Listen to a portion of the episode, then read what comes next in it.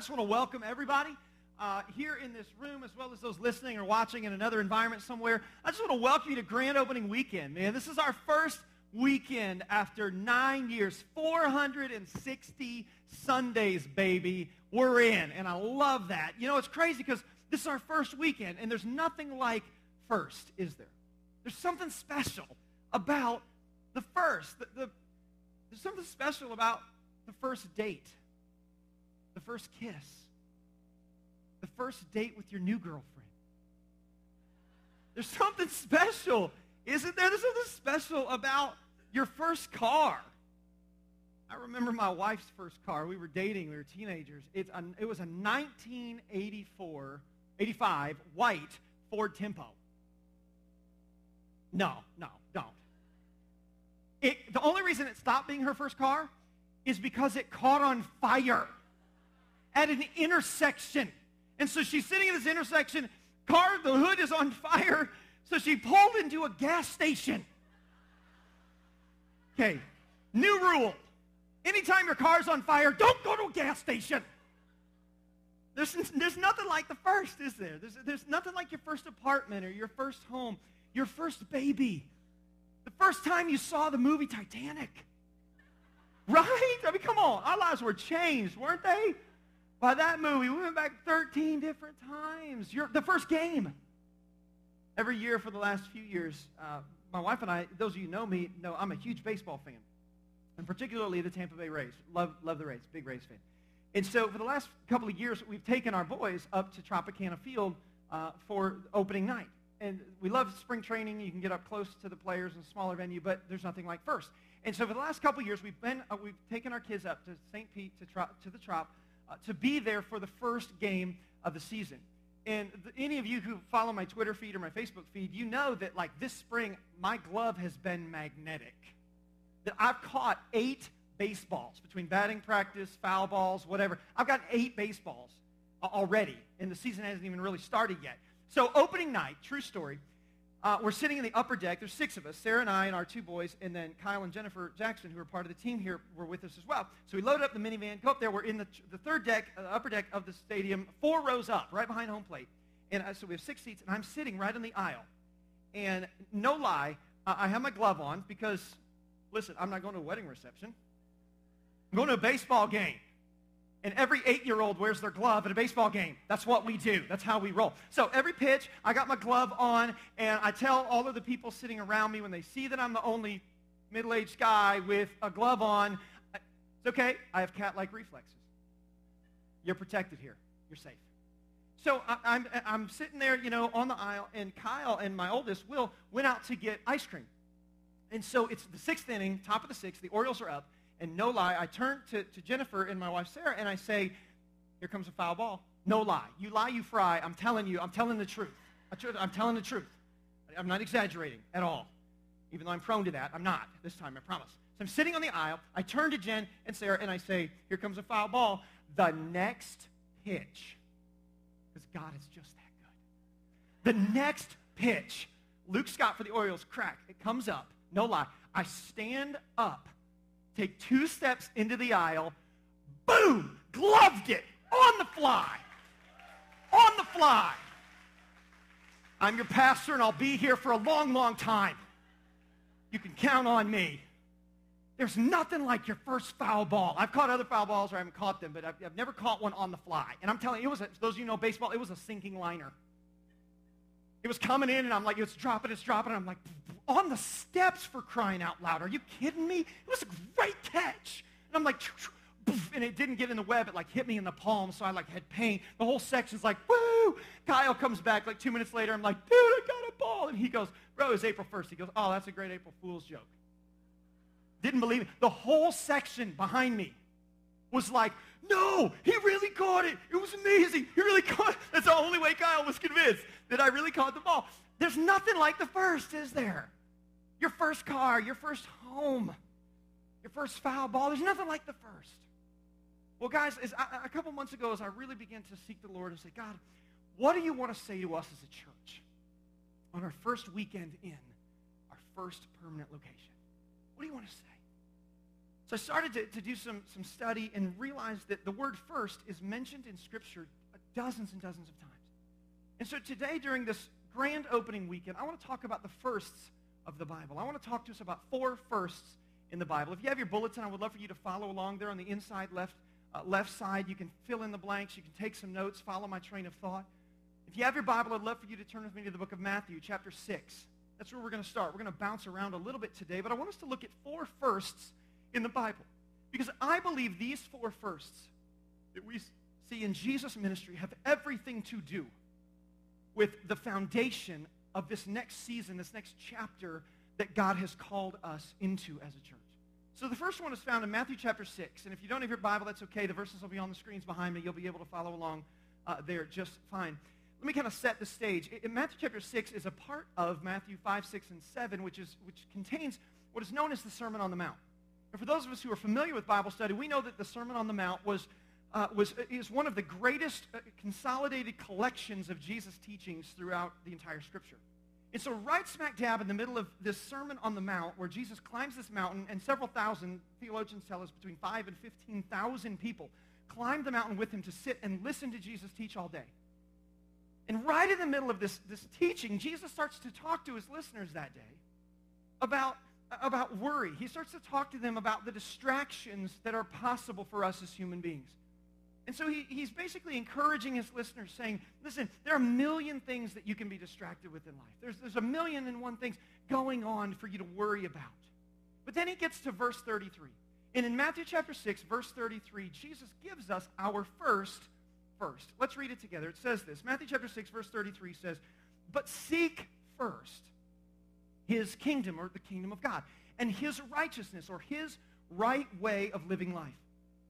And then all these things, all this other stuff that you're distracted with, all this other stuff that you're worried about, all these things will be given to you as well. If you want to write down some notes, here's the first first for us and in our grand opening weekend, and it's this. Number one, seek first. Number one, seek first. You know, it's crazy to think that in 2,000 some years since Jesus uh, did this original teaching, not much in life has changed, has it? That we could go around this room today and, and talk about our to-do list, talk about the pace and the speed of life. The reality is, for all of us listening today, the pace and speed of life is absolutely crazy, isn't it? That, that the, the temptation of the to-do list, the temptation of the urgent, can feel overwhelming at times. So much so that I think it's possible that there are many of us who are listening today who we recognize that the, the, the, tyranny of the urgent often pushes out the priority of his think that's why Jesus said to his listeners that day during the Sermon on the Mount, in the midst of all of the distractions, in the midst of all of the chaos, never forget that the primary priority of your life is to seek first God, his kingdom, His righteousness, his presence. That's where the good stuff can I just tell you that as we begin a new chapter in the life of Next Level Church today, this weekend, that for nine years now, and for the next 99 years plus, the number one priority of Next Level Church is going to be seeking first the kingdom of God. That's going to be the priority. Eh, eh, for the last several months as we knew this transition was coming. Guys, my prayer, my primary prayer has been, Lord, let your presence be preeminent in this place. Because here's what we know. We know that we can have the coolest building in all of Southwest Florida. Crying out loud, we can have the coolest building in America. And I think it's a pretty cool building. And we can have all of the lights and the things that make it say NLC on the wall and the TVs and the coffee and the thing and the dotted carpets for ADD kids. You can have all of that. But if we don't have the presence of God here, we got nothing. Because buildings don't change lives. Polka dots don't change lives. Cool stuff on the walls doesn't change lives. Only the presence of God will change lives. And so Next Level Church, let me just go on record this grand opening weekend is saying we are going to prioritize seeking first the kingdom of God, the presence of God in this place. Because it is the presence of God alone that has the power to transform marriages, that has the power to transform husbands or wives or coworkers or friends, we're classmates. It is the presence of God that has the power to transform our teenagers, our elementary age, the next generation. It is the presence of God that we need to be preeminent in this place. We must seek first. In the next chapter, Matthew chapter 7, Jesus continues on with the Sermon on the Mount. And in, in, Matthew chapter 7, we find the second first that we're going to talk about today. And it's interesting because in this, in this as Jesus is teaching along, uh, he introduces a, a, really, really interesting metaphor. And I want us to see it together. Here's what it says. Matthew chapter 7, verse 3 says this. Why do you look at the speck of sawdust in your brother's eye, and yet pay no attention to the plank in your own eye? Verse 4. How can you say to your brother, let me take the speck out of your eye, when all the time there's a plank in your own eye? Verse 5, here's where the first comes in. Jesus says, you hypocrite, or you actors. First, take the plank out of your own eye, and then you will see clearly to remove the speck from your brother's eye. If you're taking notes, number two, the second first of our grand opening weekend is this. First, take. First, take the plank out of your own eye. Listen, for nine years now, Next Level Church has existed to be a place where people can do two things. Number one, feel comfortable to be authentic enough to be honest about the planks that we all have in our lives. The reality that we are not perfect. And secondly, we have desired to create a place where we can help one another and help those who come into this place identify the specks of sawdust that are keeping them from seeing life clearly. That's the heart of Next Level Church. That's who we have desired to be for nine years. A place where we can first take the plank out of our own eye. Maybe you're here listening today and you've bought into the, to the myth that Jesus wants us to be perfect. See, contrary to popular belief, the Bible doesn't say that Jesus wants us to be perfect. And in fact, even greater, Jesus doesn't want us to pretend that we are. But here's the problem. We get so caught up with this, especially in, in religious circles and guys that do what I do. We get so caught up in this, the, the illusion of it. In the heart of Next Level Church for nine years has been that we would be able to create a place where people could feel comfortable coming in with their planks, with their sawdust, with the, with the planks in their eyes, because let's be honest, we all got them. We, we've always longed to create a place where we could come in and just say, you know what, I don't got it all together. I'm pretty messed up. I need God's help. See, listen, Jesus doesn't want us to be perfect. Jesus simply wants us to acknowledge that we're not. To acknowledge that we don't have it all together because then and only then can we recognize our need for a Savior. If you and I could do it on our own, then we wouldn't need Jesus. And his death on the cross would have been in vain. That's the heart of Next Level Church, is to create a place where you and I can come in and be honest about the planks in our eyes. Be honest about the fact that we're all messed up in some way, shape, or form. And then you and I can help others identify some of those specks of sawdust in their eyes and start to see through the lens of the Bible how to navigate life more clearly. This kind of takes us into the third first. And for the third first, we have to leave the Gospel of Matthew and we jump almost to the back of the Bible to, to there are three books, 1st and 2nd and 3rd John. 1st John, 2nd John, 3rd John. And they're written by, imagine this, a guy named the Apostle John.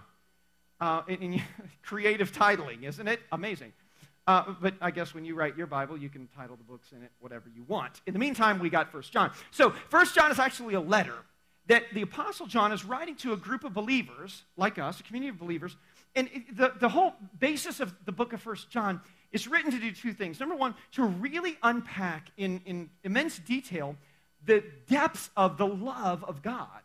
But then, secondly, to help us understand the motivation behind everything that we as Christians should be doing or are to do.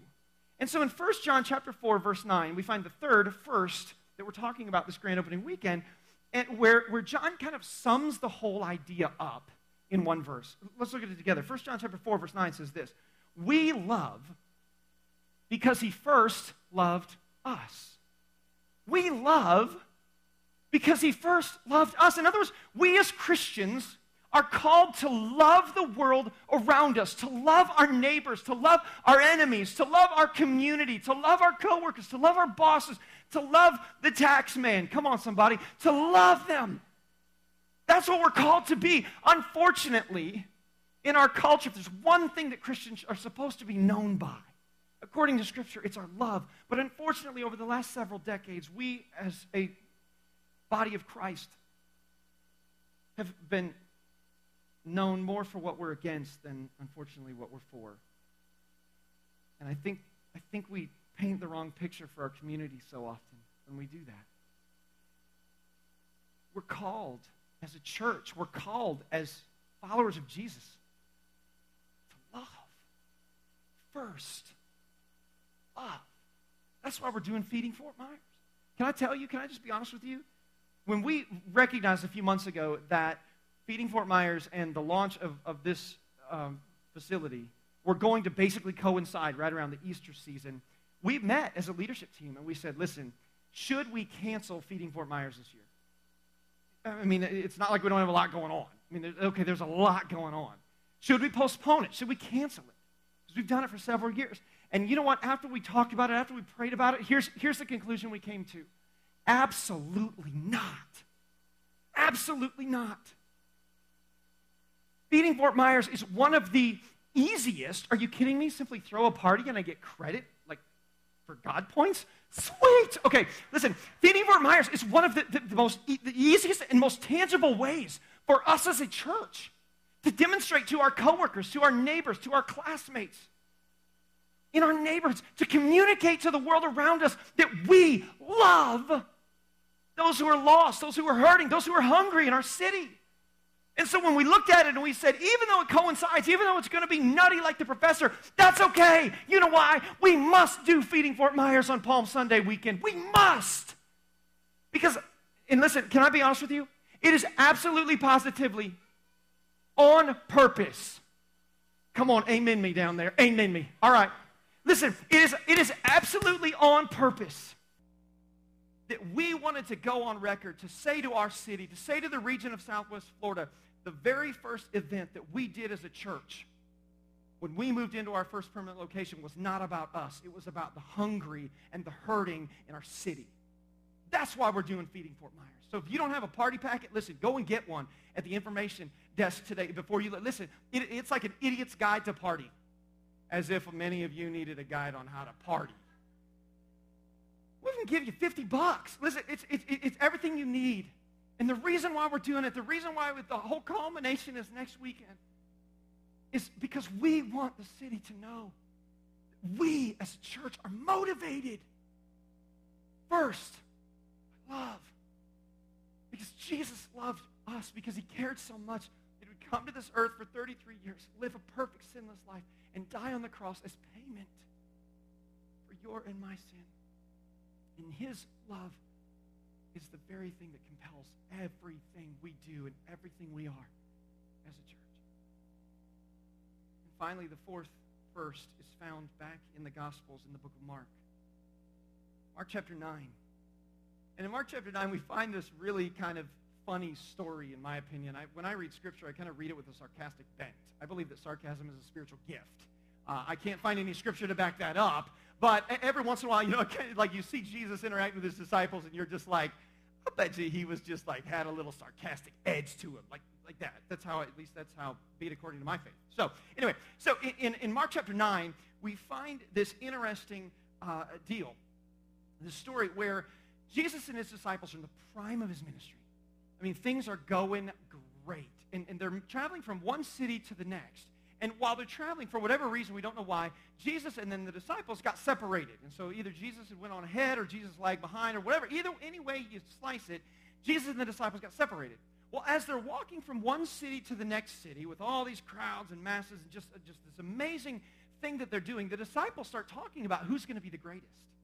They start talking amongst themselves and imagining, going, man, when Jesus establishes himself and establishes his kingdom, when, when this whole deal goes down and Jesus just takes over as ruler, that's going to be awesome. And they start talking about, I'm, I'm going to be the greatest, and I'm going to be this, and I'm going to be that. When Oprah calls, I want that interview.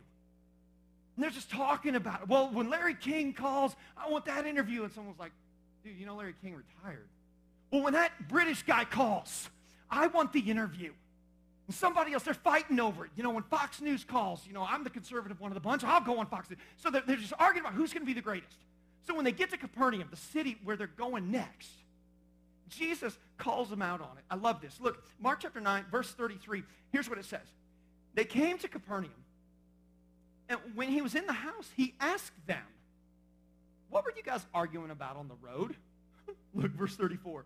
But they kept quiet because on the way they had argued about who was the greatest. They were, every parent in the room knows exactly what's happening here. They were busted. You've walked in and you're like, kids, come here, sit down. Which one of you? And they're all like, right? You know, it's like, that's what's going on. Jesus was flat out busting them. And then in verse 35, he breaks it down. It's sitting down, it says, Jesus called the 12 and said, if anyone wants to be first, he must be very last, servant. If anyone wants to be the greatest, if anybody wants to be first, the way you become the greatest,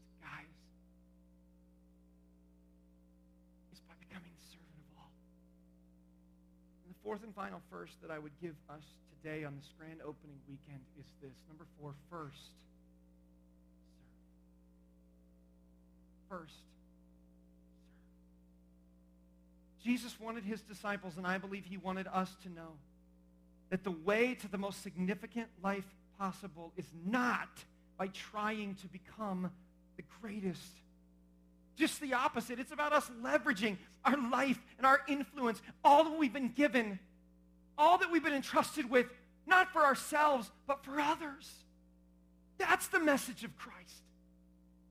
Not that we would uh, arrange the world so it serves us, but so that we would serve the world around us.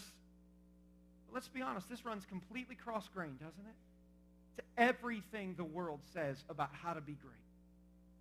The world says, listen, when you climb to the top of your corporate ladder, when you live in the most expensive neighborhood in town and live in the biggest house and you drive the most fancy car with the wheels that spin even when you're not moving, when you, when you do it, when you know the right people, when you're working the network, you know, when life completely revolves around you, that's when you know you're the greatest. And Jesus takes all of that and he flips it 180 on its head. And he says, no, Listen, the way you become great is by pouring your life out for others. That's when you'll have the greatest satisfaction. That's when you'll have the greatest joy. That's when your life will be filled with the greatest passion. When we serve not ourselves, but others. And Next Level Church, can I just tell you on this, our grand opening weekend, that in this church, the vision is not about building buildings. Listen, I love this place. I think it's as cool as anything. I think it's award winning. I think it's wonderful. But the vision is not about buildings. The vision has always been about creating places where we can build people, where we can serve others. That's the vision of Next Level Church. That's why we exist as a church. For nine years it has been, it is, and for the next 99 years and beyond, it will be the vision of our church. That's why I'm so excited about our Be Orange stuff that we're doing, which is our community outreach.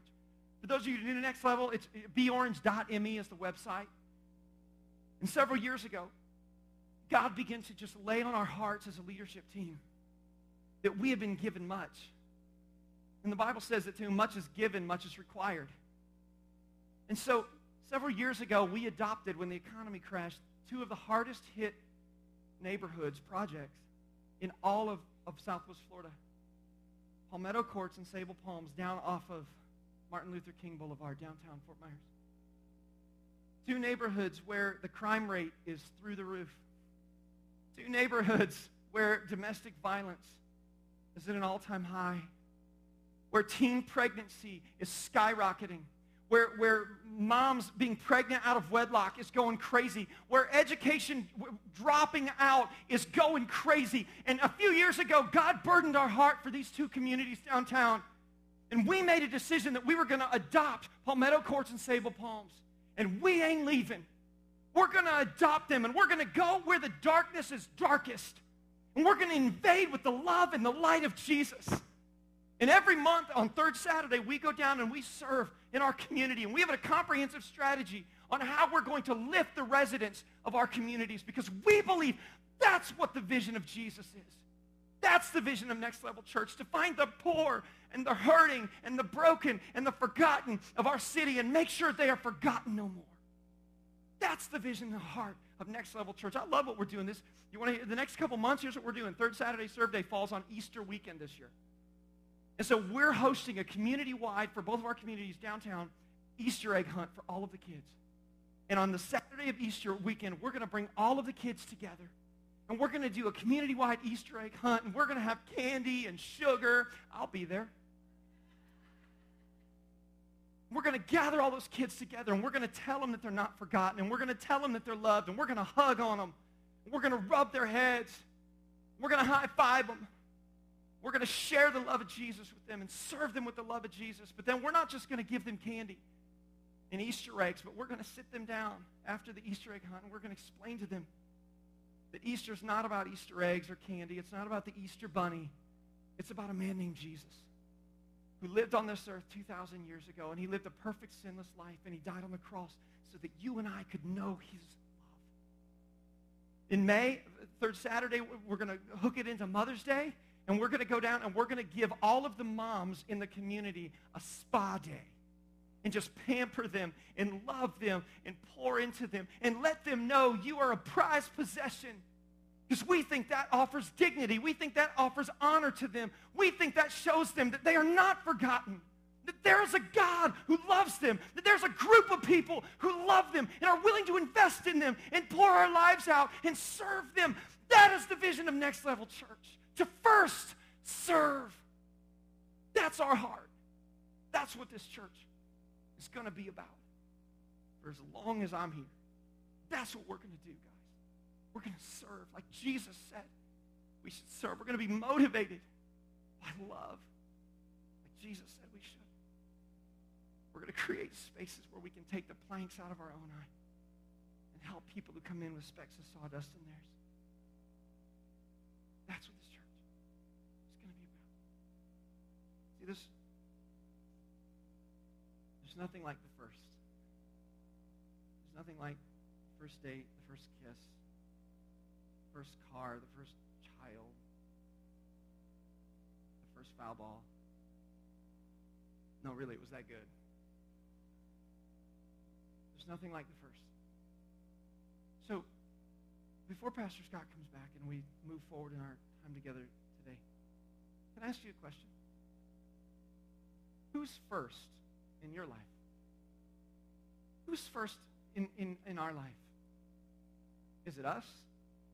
In a sober moment, would we answer the question, you know, Matt, when, when I think about it, the reality is I, I am first in my life. I do what I want to do, and I, I work day in and day out, and I do all of that because I, my happiness, my security, my satisfaction is, is, is priority. It's first. For some of us, maybe it's our spouse. And we go, you know, I, I, I live for that person. I live for him. I live for her. For some of us, it's our kids. Parents, we, know. My world revolves around my kids. And listen, there's nothing wrong with, with any of those things. But here's what we discover when we study the Bible. We discover that the Bible tells us that if we want to experience greatness, if we, if we want to become everything God wants us to become, if we want to live the best possible life that God wants to give us and that he has for the way we do that is by allowing God to be first in our life. And we can do that. We can do that today. The Bible says that it's very simple, that the way we do that is to acknowledge, first of all, that something other than God has been first place in our life. The Bible says that when we go our own way and we pursue our own things, when we do wrong, that that's, it's, that's, the Bible calls it sin. And the Bible makes it clear that it is sin within us that separates us from God, that creates this distance. And so the first step uh, uh, to us placing, making God first in our life is by saying, God, I acknowledge that, that there's sin in my life. And I just, I, I acknowledge that. But then secondly, that we would believe that what Jesus did on the cross, his death on the cross was payment for that sin. Because, see, our sin really is, if you and I had to pay the price for that, then we'd be separated from God eternally. That's why Jesus came. For imperfect, plank-eyed people like us. That our sin could be forgiven and that our relationship with God could be brought near, that he could be first place in our life.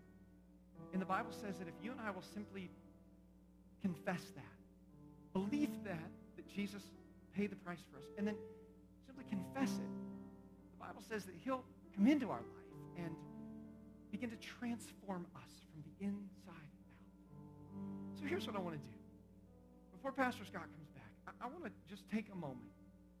And in the stillness of this moment, I'm going to ask us all to just bow our heads just real quick. Nobody talking, nobody moving around, nobody looking around. This is just between you, me, and God. If you're here today, and man, that's you. You, you know that God is not first place in your life, but you want him to be. You want to say, Matt, that's me. Uh, yes, include me. I want to pray for you. And let me just tell you, I'm not going to call you out. I'm not going to make you come down front or do anything spooky, kooky, or weird. We're just not going to do that. But if that's you, I'm going to ask you to simply confess it with, with a simple act.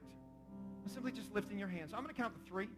And when I hit three, if that's you, if you need God to be number one, first place in your life, would you just slip your hand up today? Let, us do this. One, two, three. Awesome. Wow. Across this room. Fantastic. Fantastic. Fantastic. Others of you, once you put it up, you can put it back down. Other others of you, you'll just you just slip your hand up and say, Matt, that's me. Man, include me in. I need God to be first place. I need God to be number one in my life. Others of you, just awesome. Thanks. Great. Fantastic. Others of you, front to back. It's all over the place. Dozens of hands, left to right. God's touching hearts. Anybody else, just we'll just pause in this moment and give you an opportunity to say, Matt, that's me, man. Just include me in. Well, Lord, on behalf of so many here in this room today who have lifted their hand as an outward expression, an external confession, if you will, of an inward thing that you're doing in them. Father, I just pray on behalf of every one of them. And I pray, God, that you would become first place in our life. Lord, we acknowledge that us trying to figure it all out, we acknowledge that us trying to make it all happen hasn't worked. And, it's just led us into cul-de-sacs and dead ends. Lord, we need you to lead. We want you to lead today. So, Father, I just pray that you would be first place, that you would forgive us of our sin.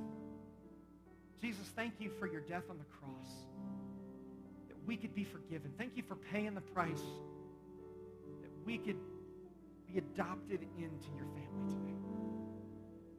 Father, we just thank you that you are beginning a good work in us, that this is a relationship between us and you that's going to carry us through our entire life and into eternity. So, Father, thank you for the beginning process of transforming lives today. We make you first place. In Jesus' name. And all across this room, everyone who prayed said,